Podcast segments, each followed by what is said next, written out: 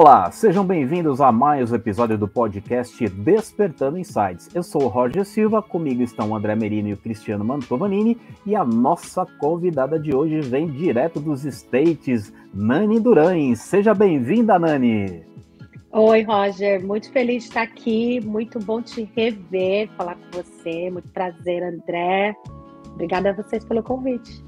A gente que agradece você ter aceitado. E aí, no, no bate-papo dos bastidores, já descobrimos que sete anos já em Boston. Então significa sete que anos. tem sete anos que a gente não se encontra. Então, quando você vier ao Brasil, precisa favor, ver isso aí. precisamos rever isso, tomar um café, Sim. bater um papo, colocar as fofocas em dia, né? Então, para quem não conhece a Nani ainda, como eu tive o prazer de conhecer, conta aí pra gente, resumidamente, né, quem é Nani Durães? Nani Durães é uma pessoa muito gente boa. Eu, um, eu sou é, uma eterna estudante, amo uma sala de aula, apaixonada por marketing. Então, to, todas as disciplinas de marketing eu me envolvo. Então, acima de tudo, eu sou estudante e profissional de marketing também. É, trabalhei no Brasil com marketing, aí a empresa me transferiu para cá e sigo, sigo nessa área, então todas as disciplinas de marketing, tanto do offline quanto do online, me interessam muito. Além de estudante, sou filha, sou amiga, sou namorada, profissional, enfim, sou um ser complexo, como todos nós somos. Que bacana isso. Você falou uma coisa que chamou atenção, né? Você foi transferida e aquela você sempre teve como um sonho esperar essa transição de mundo ou a oportunidade apareceu no momento que você estava aberta para isso e falou: vamos abraçar isso, eu quero conhecer o mundo, eu quero continuar aprendendo e lá vai ser uma experiência muito bacana para mim. Foi assim? Sabe que nunca foi um sonho, para te falar a verdade. É, eu, eu sempre gostei muito de viajar, você sabe disso, né? Eu adoro, acho que viagem é o melhor investimento que uma pessoa pode fazer. É, vale muito a pena você chegar num lugar que ninguém fala sua língua, que você nunca foi, que você não entende nada, que você aprende muito numa experiência dessa. Não importa onde, onde você está indo, você vai aprender em qualquer lugar que você for viajar, dentro ou fora do país. Mas é, eu já estava trabalhando na empresa há quase 10 anos, na verdade, há um pouco mais de 10 anos. E aí chegou um momento que eu comecei a pensar assim, eu já não estou achando o equilíbrio aqui, eu estou achando que eu estou entregando demais e o que eu recebo já não está me satisfazendo tanto. E comecei a pensar em oportunidades. E como eu falei, né, eu sou uma pessoa de marketing, eu nunca vislumbrei o crescimento vertical dentro de uma organização. Então, por exemplo, ser presidente de uma empresa nunca passou pela minha ideologia de carreira.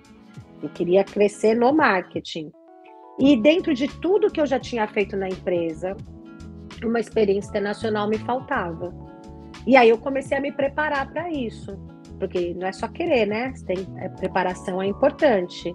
Então comecei a, a, não só acionar os meus contatos dentro da empresa, essa é a vontade de trabalhar numa empresa grande que pode proporcionar isso, mas também de reforçar o idioma, estudar o mercado internacional. É, e aí aconteceu que eu sempre falo que, é, que sorte é, quando a preparação encontra a oportunidade. Essa frase não é minha, mas eu repito essa frase toda hora. Então, por isso que eu falo, eu sempre falo. É, e é muito isso mesmo. Quando você coloca a sua energia em um ponto que você, em algum objetivo alguma meta, não, tudo parece que vai girando em torno daquilo. É muito louco.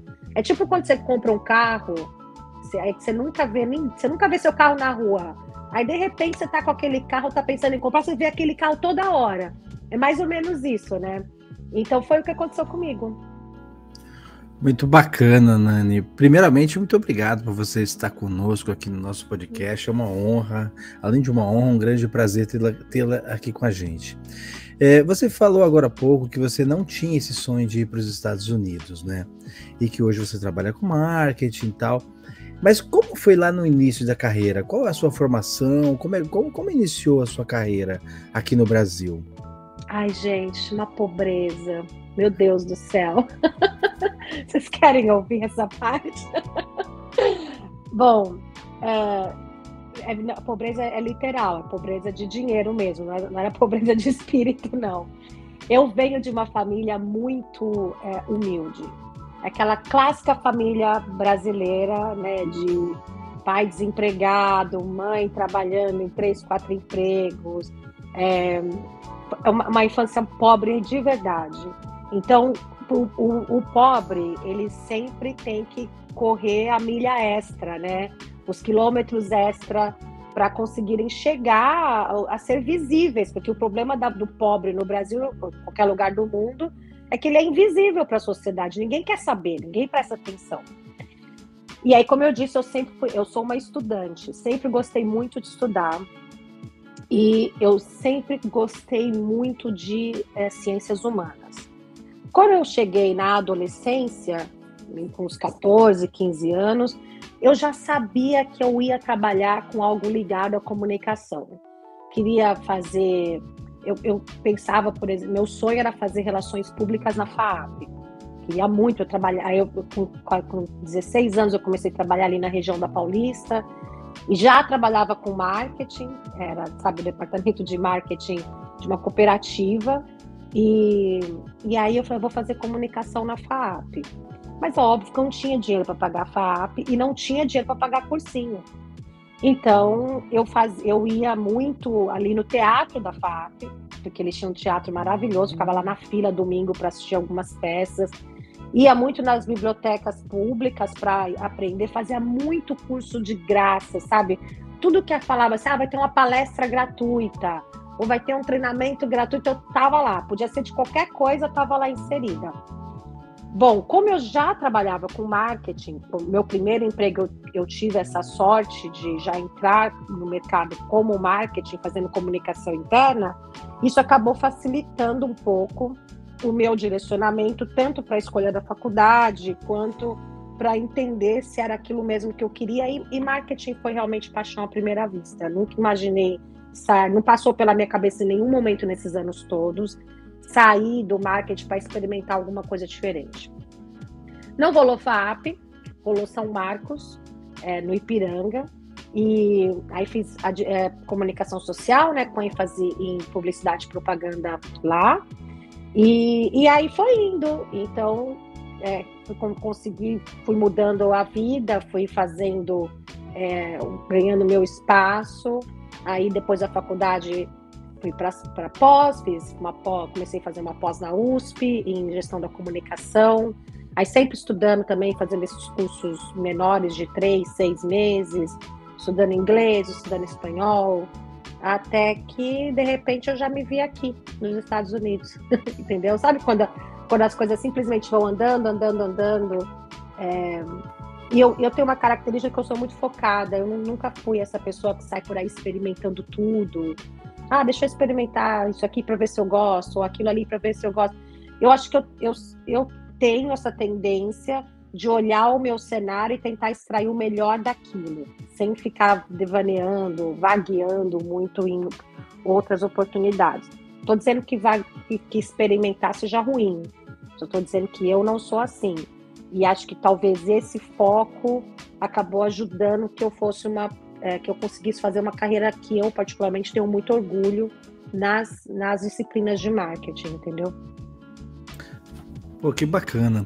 E você falando assim, me despertou aqui uma curiosidade, tá? É muito comum aqui no Brasil, claro, e não podemos generalizar, as pessoas fazerem curso muito preocupadas com o certificado, né? Para apresentação do certificado, conclusão.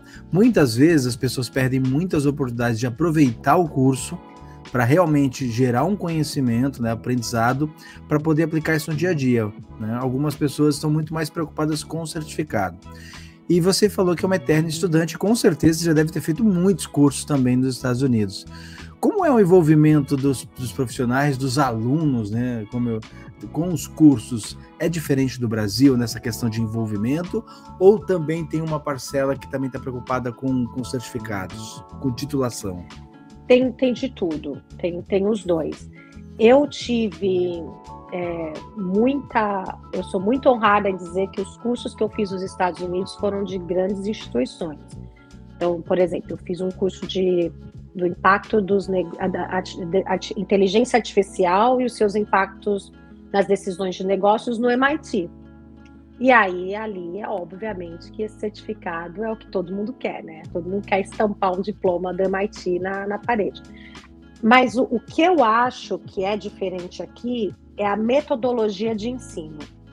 Não existe uma apostila, aquele conteúdo programático que existe, que a gente tem muito no Brasil, que ele segue ali capítulo por capítulo.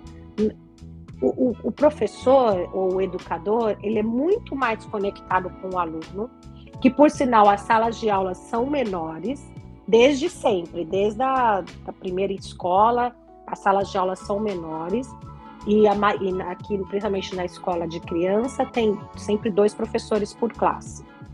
Então, existe um interesse genuíno em fazer o ser pensante. Eles querem isso. Então, se você está num curso, por exemplo, no MIT, eles, você vai estudar lá, as, o que interessa mesmo é qual é a sua capacidade de desenvolver o seu, seu senso crítico. Então, eles vão te dar informações e as aulas são grandes bate-papos. Existem quase que entidades que são muito boas, autoridades internacionalmente conhecidas no assunto, no meu caso lá, tudo relacionado à inteligência artificial. Então é uma honra se ouvir, sei lá, o professor Thomas Malone, depois dá um Google, Thomas Malone. O cara é um monstro né, nessas, nessas disciplinas de exatas, quando ele faz o cruzamento das exatas com, com humanas.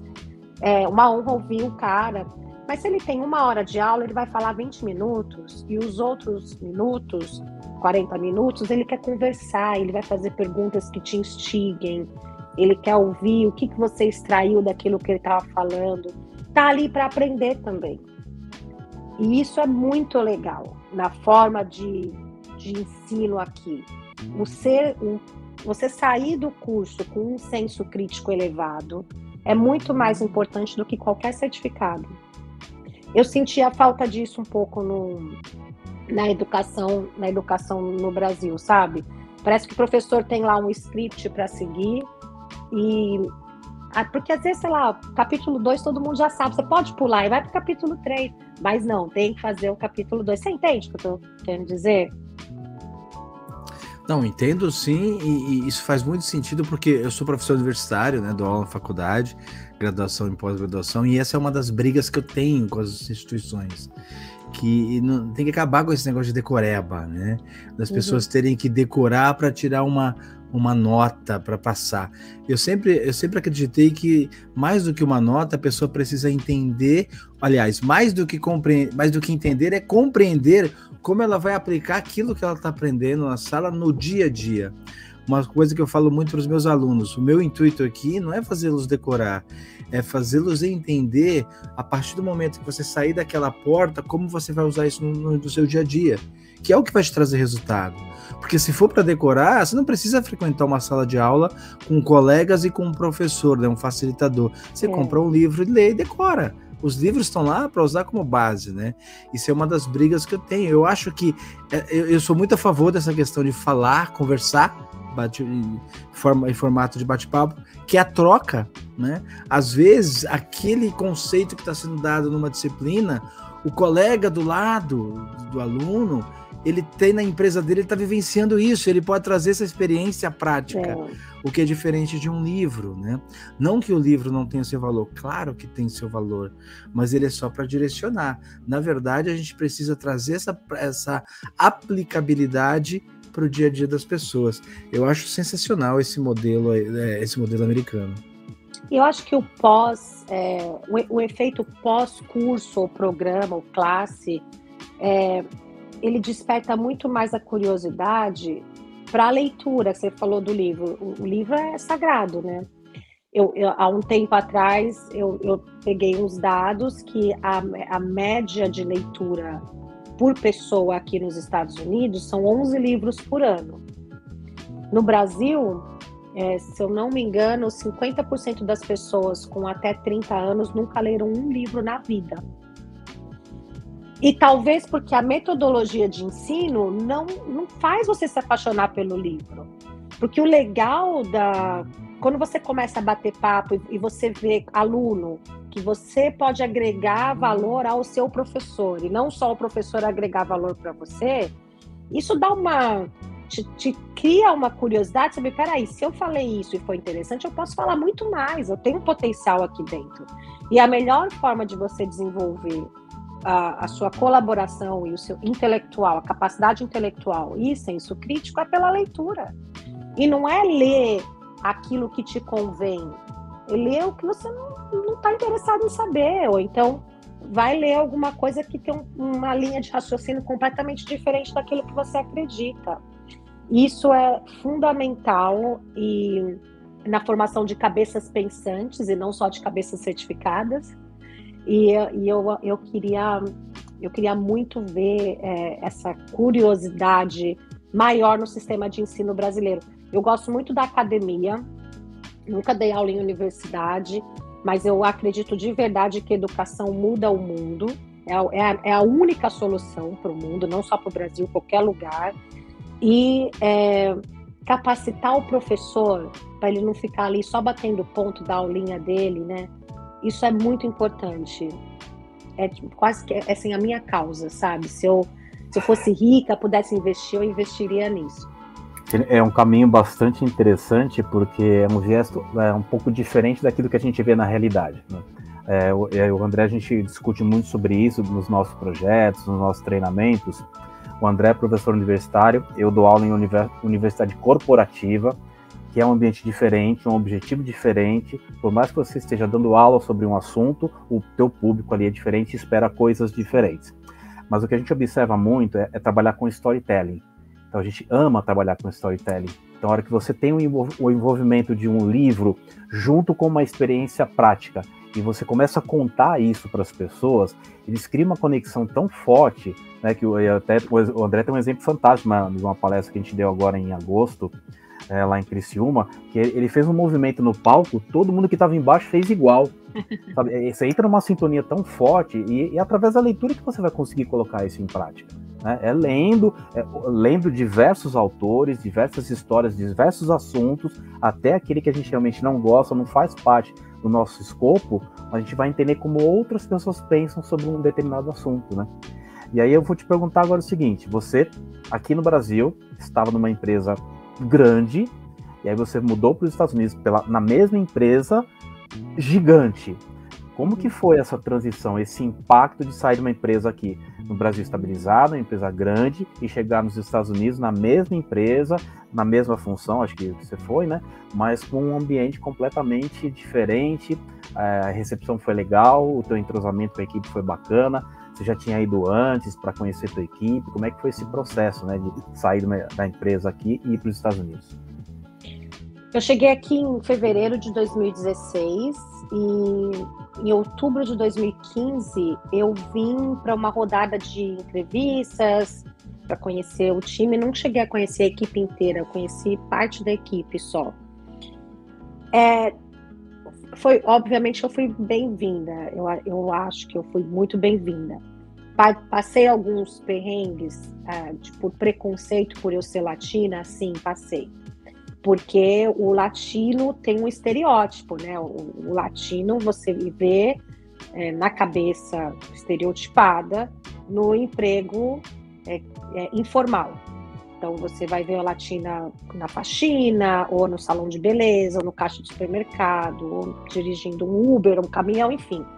Aí quando você, uma latina com inglês super quebrado chega numa posição de liderança, tem gente que, obviamente, se incomoda com isso.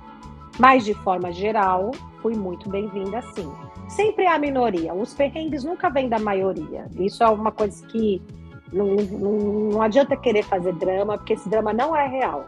Vai ter perrengue, sim, vai, mas não é da maioria. A maioria é muito gente boa. O, a barreira é, são duas grandes barreiras: o choque cultural e a barreira de idioma. Eu falava inglês quase todos os dias no escritório no Brasil. Falava inglês com alemães.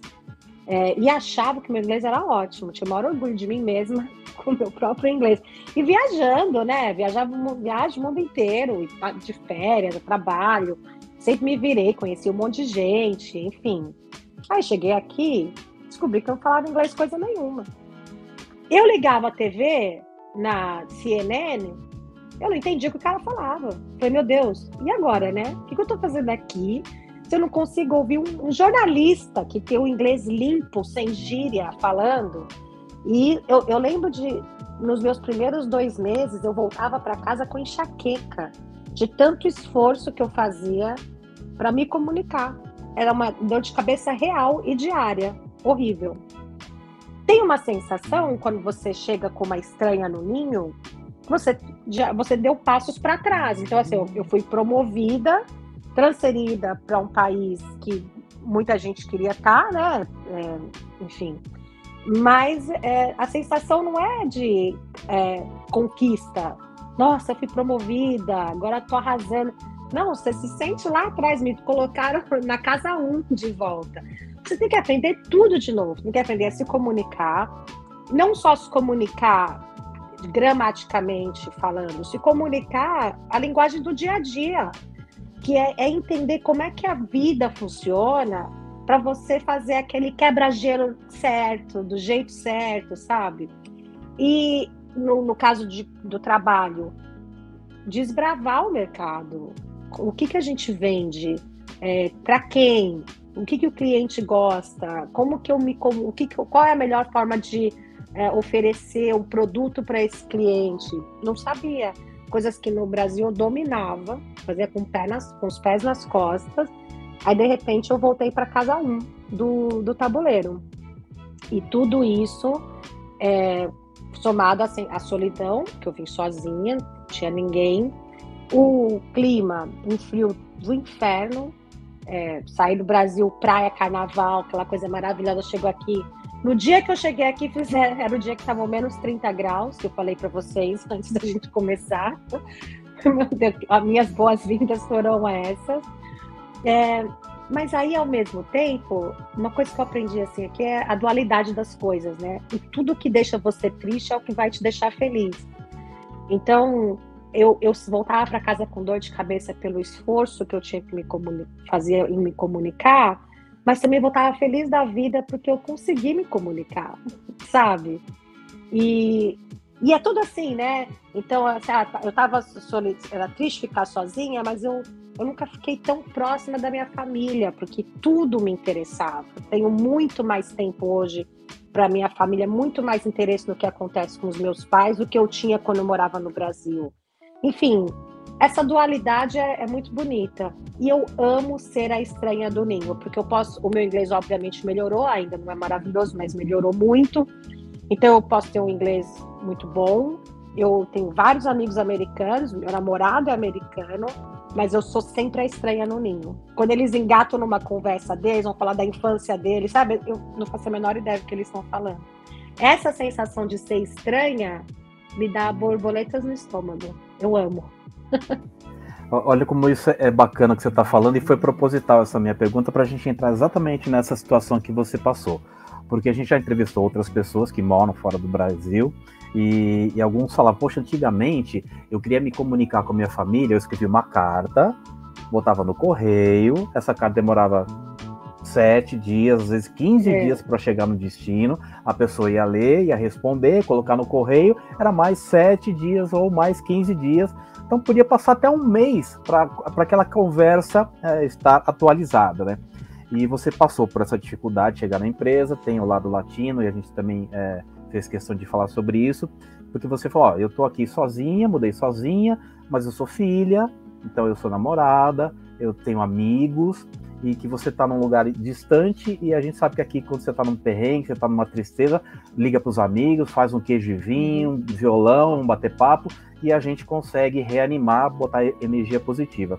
E aí você está num país diferente, no frio do inferno, como você falou, né? Só é, o frio do inferno fica um pouco engraçado, mas tudo bem, né? Eu ia falar outra palavra, mas eu não quis falar. Esse é frio do C, né? É, é, frio exato, do C, você ia C. falar, né? Mas o inferno a gente entende como é, essa palavra aí é sinônimo. Tá, tá vendo como eu sou mais fofa, Roger? Muito. É uma menina. Menina sempre é mais delicada, né? É, então, assim, para você passar por esse perrengue todo de chegar sozinha, lembrando da família, né? Ah, eu acho que essa a tecnologia hoje facilita muito né? Você pode ligar por vídeo, conversar com as pessoas, é muito mais fácil.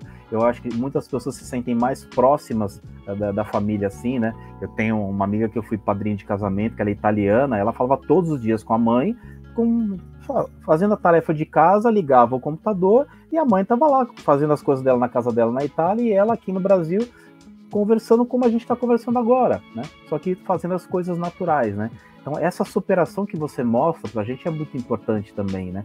Você é uma latina, imaginava que falava inglês. Eu já fiz reunião com um alemão falando inglês, eu sei que é terrível. O alemão falando inglês é completamente diferente do que você possa imaginar.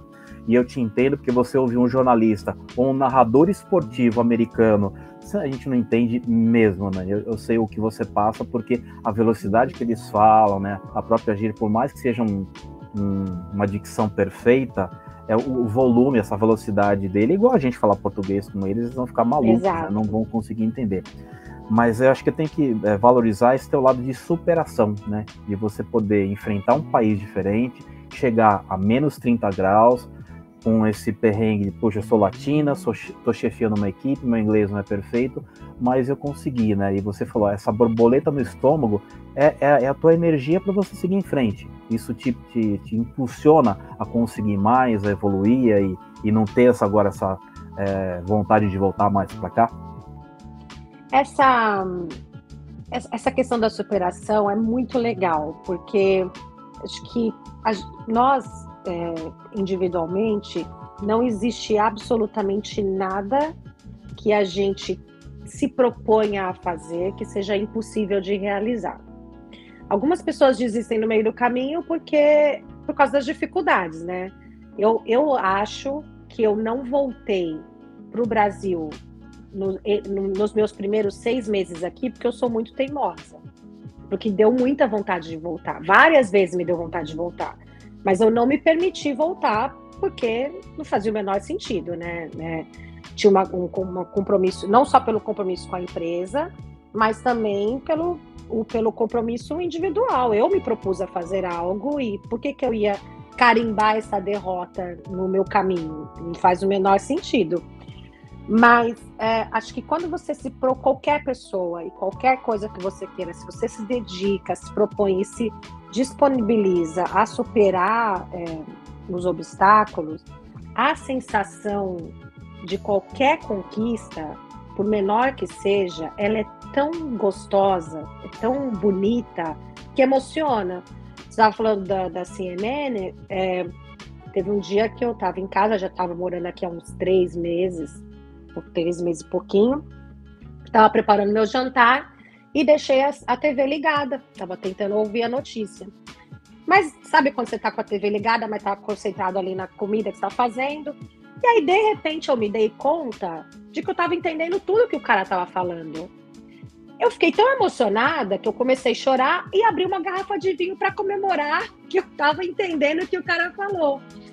E então, é, é, assim, aquelas coisas que parecem que não faz o menor sentido, bobe, bobagem, mas elas têm um, um significado muito grande. Quando você olha para trás, assim, eu, eu olho para trás na minha trajetória aqui, eu sou 100% orgulho.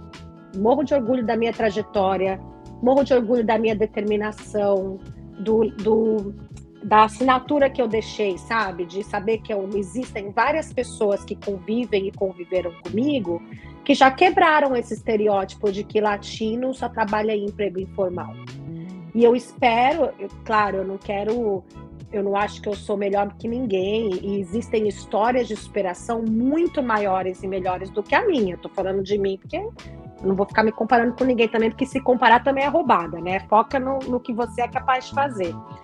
É, mas é, eu espero que eu possa abrir portas para outras latinas chegarem sem tantos preconceitos. Eu sou a eu sei, mas no fundo, no fundo, eu acho que parte dessa reputação que eu tentei construir aqui tem um pouco disso também, sabe? De os caras não olharem, das pessoas não olharem para uma brasileira ou para uma argentina, uma chilena e desqualificar imediatamente só pelo país de origem. Eu te entendo e, e, não é pretensioso a maneira com que você fala, porque eu conheço, agora vou rasgar um pouco de seda, né? Conheço você. Então, quando você fala, ah, seis meses eu poderia ter voltado, não a Nani que eu conheci no evento ali. Tá? A Nani brincalhona, que é, é, engraçado isso quando o cliente vira amigo, né? Por mais que a gente tenha feito um, um evento, que foi um evento grande, é, eu não vejo você com uma bexiga de gazélio é, falando fininho na frente dos americanos. eu tenho esse gente... vídeo, eu vou postar. Ah, só posta porque é fantástico. Manda para mim porque, é, nossa, foi emocionante. É, é, um momento é, de descontração dentro de um evento sério, um evento grande, com muitas pessoas, stand, etc, etc. Só que é, é, é o tal do brasileiro, né? Poxa, eu sei que eu estou trabalhando com uma cliente ali de uma empresa grande, que depois virou amiga, ok. Mas você chegando num país diferente, e mostrando que eu, eu, eu sei o meu potencial no momento que eu estava no Brasil. Eu vou chegar aqui, eu vou provar que eu sei. E, e não é pretensioso você falar isso, porque você vai mostrar para muitas pessoas que talvez tenham uma capacidade tão boa quanto a tua, mas não acreditam no potencial que tem. De enfrentar, não, eu dou conta. Eu sei aonde eu consigo chegar, eu sei que eu consigo dominar, independente de ser latina ou mulher, que acho que até é um outro preconceito que infelizmente existe Sim. também, né? Mas você vai lá e mostra o teu potencial trabalhando, né? E isso é bacana. E eu só pedi a vez aí pro André, que quando você falou que você estava ouvindo, né? E oh, tô entendendo o que o cara tá falando, isso aconteceu comigo em Londres. Eu estava lá, morando lá, né? Depois que eu desci do navio, fui estudar, fui morar um tempo lá. E eu estava no ponto de ônibus, paradinho lá, esperando meu ônibus, quando alguém veio perguntar para mim se eu sabia qual ônibus passava em tal lugar e eu soube responder para a pessoa qual era o ônibus e né, para ele, seguir, aonde que ele que descer. Poxa, isso é bacana. Você está vivendo num, num contexto é que dia a dia é fantástico. É uma coisa tão idiota alguém te perguntar o ônibus, um ponto de ônibus, uma coisa tão simples. Você está fazendo comida e ouvir uma reportagem, é corriqueiro, né? A gente faz isso normalmente aqui. Você se deu conta que você está num país diferente, numa língua diferente, e isso faz um bem tão bom pra gente. Por Nossa, isso é, é mais um motivo para te mostrar que não tem pretensão nenhuma. Mostra que se você quer, você vai atrás, você consegue. E isso é um exemplo que a gente quer deixar para todo mundo que ouve, por isso que a gente chama Despertando Insights. As pessoas que vão ouvir a Nani, latina, mulher, que mudou para um outro país, enfrentou, teve vontade de voltar, mas superou, venceu e hoje está aí, linda e maravilhosa. Ai, muito obrigada. Você sabe que você falou do ponto de ônibus, é, só para quebrar um pouco, eu fico um pouco é, constrangida com, essa, com esses elogios todos. Amei todos, mas fico constrangida. Você sabe que eu virei uma mega de uma fofoqueira, né?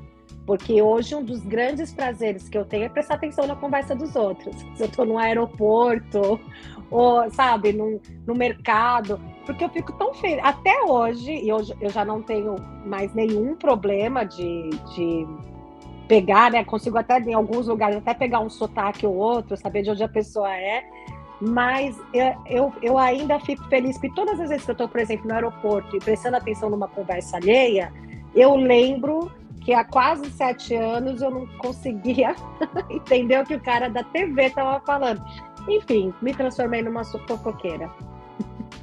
Muito legal isso, né? A gente ouvir essas histórias é, é muito bacana, né? Porque às vezes as pessoas elas pensam assim, ah, tá em outro país, lá é totalmente diferente. Não, a gente, o país muda, mas nós somos as mesmas pessoas, né? Dani, eu queria te fazer uma pergunta, não né? queria não, quero né, te fazer uma pergunta, hum.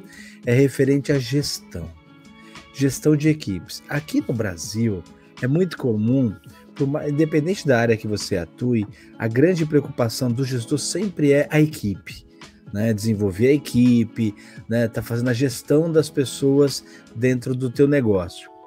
Nos Estados Unidos, a preocupação com as pessoas é tão grande quanto aqui, porque a gente sabe que as pessoas lá, assim como você falou agora há pouco, elas são muito mais preparadas, muito mais focadas, né? É, e, e essa parte emocional de relacionamento tem essa preocupação por parte do gestor, assim como tem aqui no Brasil? Tem, é, um, qual é a diferença? O, claro que sim, o gestor é responsável pela equipe, pela retenção de talento, e uma das coisas que o, o, o RH presta muita atenção é a rotatividade dentro de uma mesma equipe. A equipe girando demais, a primeira questão que eles vão querer investigar é como que é o gestor dessa equipe. Então, estão saindo por causa do líder ou não? Mas, e também tem uma preocupação extra, que é a forma como você trata a sua equipe. Vocês sabem, se não sabem, eu vou falar agora. Americanos amam processos. Eles arrumam, eles são caçadores de motivos para processar qualquer pessoa por qualquer coisa. Então, por exemplo, você vai num restaurante aqui nos Estados Unidos, não precisa ficar preocupado se a comida está estragada, se tem vigilância sanitária, porque tem. Se você passar mal com uma comida, você vai processar o restaurante e vai ganhar uma grana. E no trabalho é a mesma coisa, você tem que tomar muito cuidado com a forma e com o que você fala para sua equipe, porque eles vão, podem te processar a qualquer momento sem aviso prévio. Demitir uma pessoa, você tem que preparar um dossiê, principalmente se a pessoa é classificada, eles chamam aqui de minorias, não gosto muito desse termo, mas, enfim, é, pessoas pretas, é, mulheres acima de 40, gays, ou qualquer pessoa da comunidade LGBT, na verdade, não necessariamente só gay, todos esses entram numa categoria que eles chamam de minorias. De, qualquer comentário que você faça para uma pessoa dentro dessa categoria minoria, do grupo de minorias, que eles se sintam ofendidos, eles vão te processar. Então, é, existe muito essa, essa preocupação aqui. É, tem a parte boa e a parte ruim né, dessa questão de processo. Eu aprendi muito com isso, porque a forma como eu gerenciava pessoas no Brasil era muito mais informal, muito mais. E às vezes eu até falo, às vezes eu fico pensando, putz, será que eu era uma boa gestora no Brasil? Porque eu falava coisas para minha equipe, sabe aquelas reações, sei lá, está brava com uma pessoa, alguém faz alguma coisa que você não gostou, você, eu, cheguei, eu, já cheguei várias vezes e falei assim, meu, mas que merda é essa? Por que desse jeito? Eu não posso falar isso aqui desse jeito nem pensar. Aí você tem que ficar sempre se, se monitorando com o tom e com a palavra que você vai usar. Então é nem sempre é fácil. Mas é bom, é, um, é uma experiência. Não, a minha dúvida era justamente em cima disso, né? Dessa questão da informalidade, né? Aqui a gente tem um relacionamento muito mais aberto, né? Profissionalmente falando. E a gente sabe que o americano é muito sério nesse sentido, né? E não só na questão de processos, né, de, de processo de processar você por alguma coisa que ele se sentiu ofendido, como na questão de processos mesmo, processo, procedimentos, né? Ele, ele segue muito à risca isso, né? E quando você. E, e a grande preocupação que eu, que eu acho que quem, principalmente quem é brasileiro, né, deve ter com a questão da brincadeira, né? Nós brincamos muito aqui, né? Mesmo aqui já tá tendo uma vigilância assim já um pouco exagerada em algumas coisas, mas o brasileiro tem essa característica de brincar e as pessoas às vezes não se ofendem, ah, vão levam na brincadeira, como a gente fala, né? Uhum. E eu sei que o americano não curte muito isso, né? Por isso que eu te fiz essa pergunta. Eles têm uma é, é, é, é não é tão é, tão sério assim quanto parece. Uma vantagem de ser brasileira e gerenciar a equipe é que eu consigo construir uma relação emocional com o meu time que eles reconhecem que com outros gestores americanos eles não tinham. Porque o, o americano tem muito essa coisa assim, a minha vida profissional e a minha vida pessoal. Então, às vezes, sei lá, o cara casou e ninguém tá sabendo. No dia seguinte aparece lá com uma aliança, ninguém tava nem sabendo de nada. É, porque eles têm muito isso, né? De serem mais reservados e não se abrirem para poucas pessoas. E eu tenho muitas pessoas da minha equipe que me agradecem pela relação emocional que a gente, que a gente consegue construir. Quando eu me introduzo para qualquer pessoa que vem trabalhar comigo, uma das primeiras coisas que eu faço, seja da minha equipe, ou paro, enfim, qualquer pessoa do trabalho, uma das primeiras coisas que eu falo é: eu só tenho uma vida. Eu não tenho uma vida profissional, é uma vida pessoal, é uma vida só e aprende a lidar com isso, porque eu não é muita eu, eu uma pessoa já sou atrapalhada pra caramba e toda confusa, imagina duas, não dá.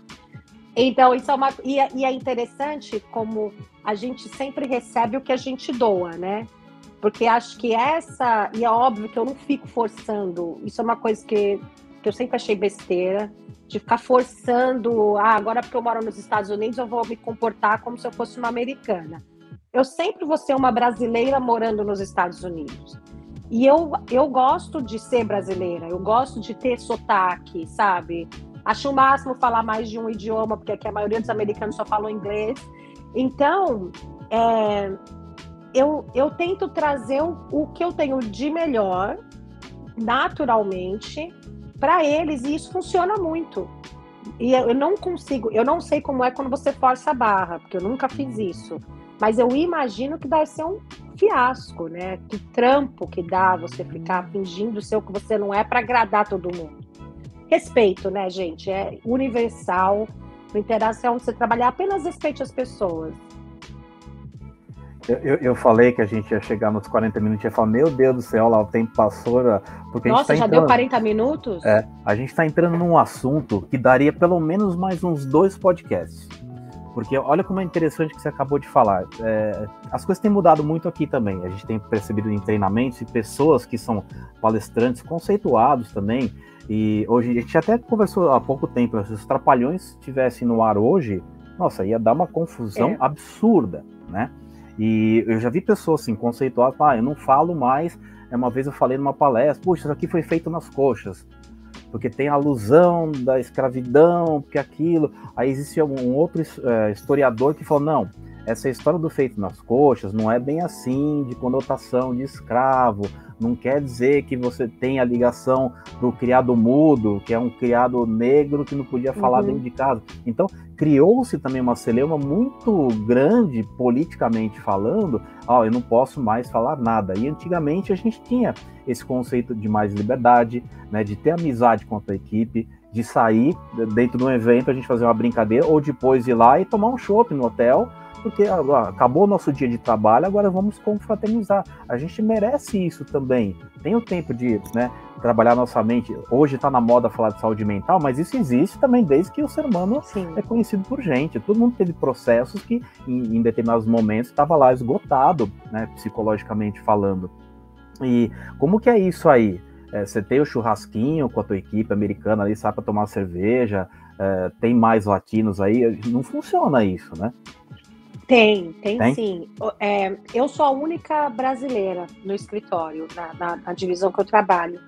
Mas sim, a, a gente tem, no verão, é, tem um parque do lado do escritório. Então, toda terça-feira a galera se junta para jogar futebol é, no parque. Ou então, e nesses parques públicos, eles têm as quadras e tem várias churrasqueiras. E é tudo de graça para a população, você não tem que pagar nada. Chegou a churrasqueira tá livre, você pode usar. Ou o espaço recreacional tá livre, você pode usar. Então, às vezes, sexta-feira a gente marca de fazer um almoço no parque, aí cada um leva alguma coisa, então a gente compra uma hambúrguer, enfim, carne, aí a gente faz um churrasco na hora do almoço e aí volta pro escritório. O churrasco tem, americano tem... é hambúrguer, a gente sabe, né?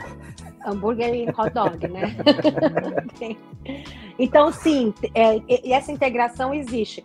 A gente, eu faço, eu amo receber gente em casa e a galera vem aqui, chama a minha equipe para vir para vir para cá.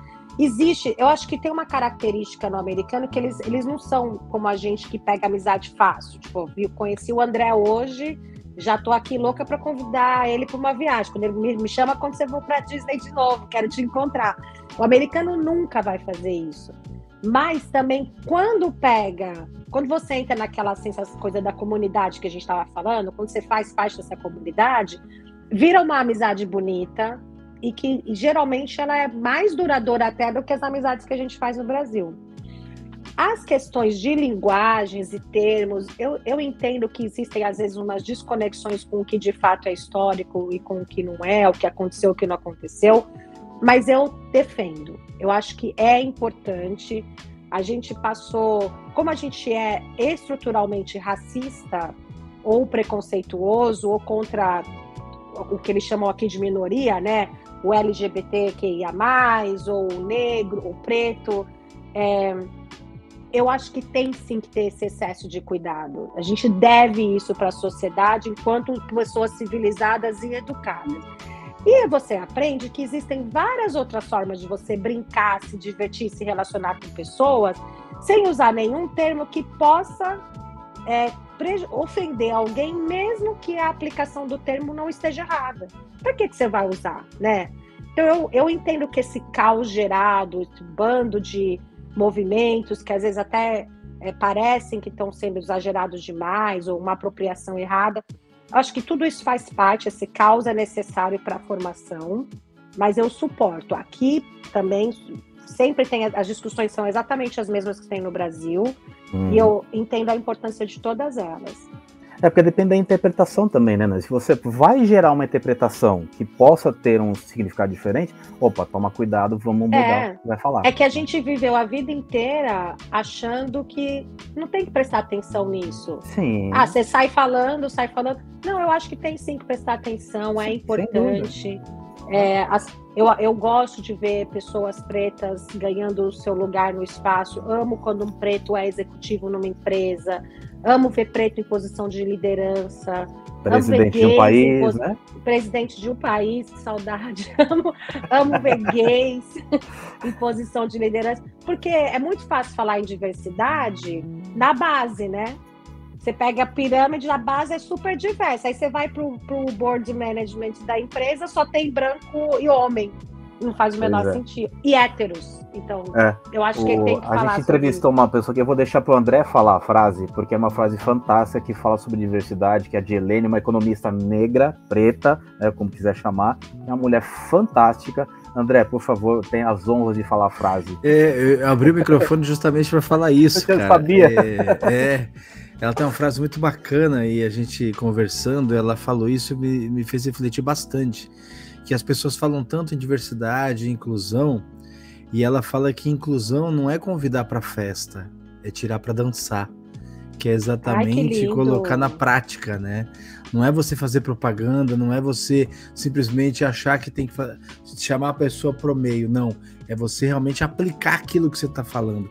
Que a frase é justamente essa.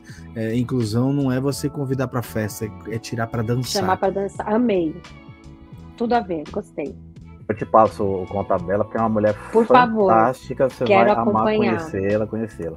Ó, falei gostinho, eu adoro podcast com gostinho de quero mais, né? A gente terminou o nosso aqui com gostinho de quero Ai, muito mim mais. Ficou. Né? Amei. Gostinho gente. de quero muito mais. Você já faz parte agora da família, Despertando Insights. Portas abertas quando você quiser. Mas, para terminar, eu queria que você deixasse aí uma frase, uma mensagem, o que você quiser falar para quem está te ouvindo. E também, se você quiser disponibilizar aí seus contatos para quem quiser conversar com a Nani, né? A latina mulher chefiando uma equipe de marketing nos Estados Unidos, né? Por favor, deixe seus contatos que você quiser. Bom, primeiro, muito obrigada. Eu amei participar. É, espero que eu tenha respondido as perguntas de vocês sem sem ficar rodando, circulando no mesmo tópico. É, acho que a minha mensagem, dentro do que a gente falou, é aconteça o que acontecer, nunca deixe ninguém fazer você se questionar do seu potencial. Isso é, deve ser proibido. Não, não, não. Se você acredita em você, e por favor acredite, não deixe ninguém fazer você pensar o contrário. E aí você vai longe. É, eu vou deixar meus dois contatos no Instagram, que eu sou nani.durães, nani é N-A-N-I, ponto Durães, D-U-R-A-E-S. E no LinkedIn eu sou Elaine Durães. Eu adorei o Instagram, o sotaque, Falei. Instagram. Você sabe? Fantástico, fantástico. Ai, que vergonha. Eu demorei tanto para aprender a falar e agora eu deixo os meus amigos no Brasil me zoarem com isso, porque eu nem. e a gente só usou porque a gente é amigo, senão a gente ia deixar lá. Não, todo mundo mas é bacana. É bacana, é bacana. Então, a gente só pode agradecer né, a você, Nani, pela sua participação no nosso podcast. Foi realmente é, fenomenal, espetacular, um gostinho de quero muito mais mesmo. E com certeza teremos você aqui mais vezes. E para quem chama, nos adorei. ouve, ah, não, você pode estar mais, você é da casa já, tá? Para quem nos ouve, agradecemos a audiência, pedimos que compartilhem esse conteúdo para despertarmos insights ao maior número de pessoas possível. Convidamos a seguir também o podcast Despertando Insights nas redes sociais, despertando os melhores insights em você. Até a próxima.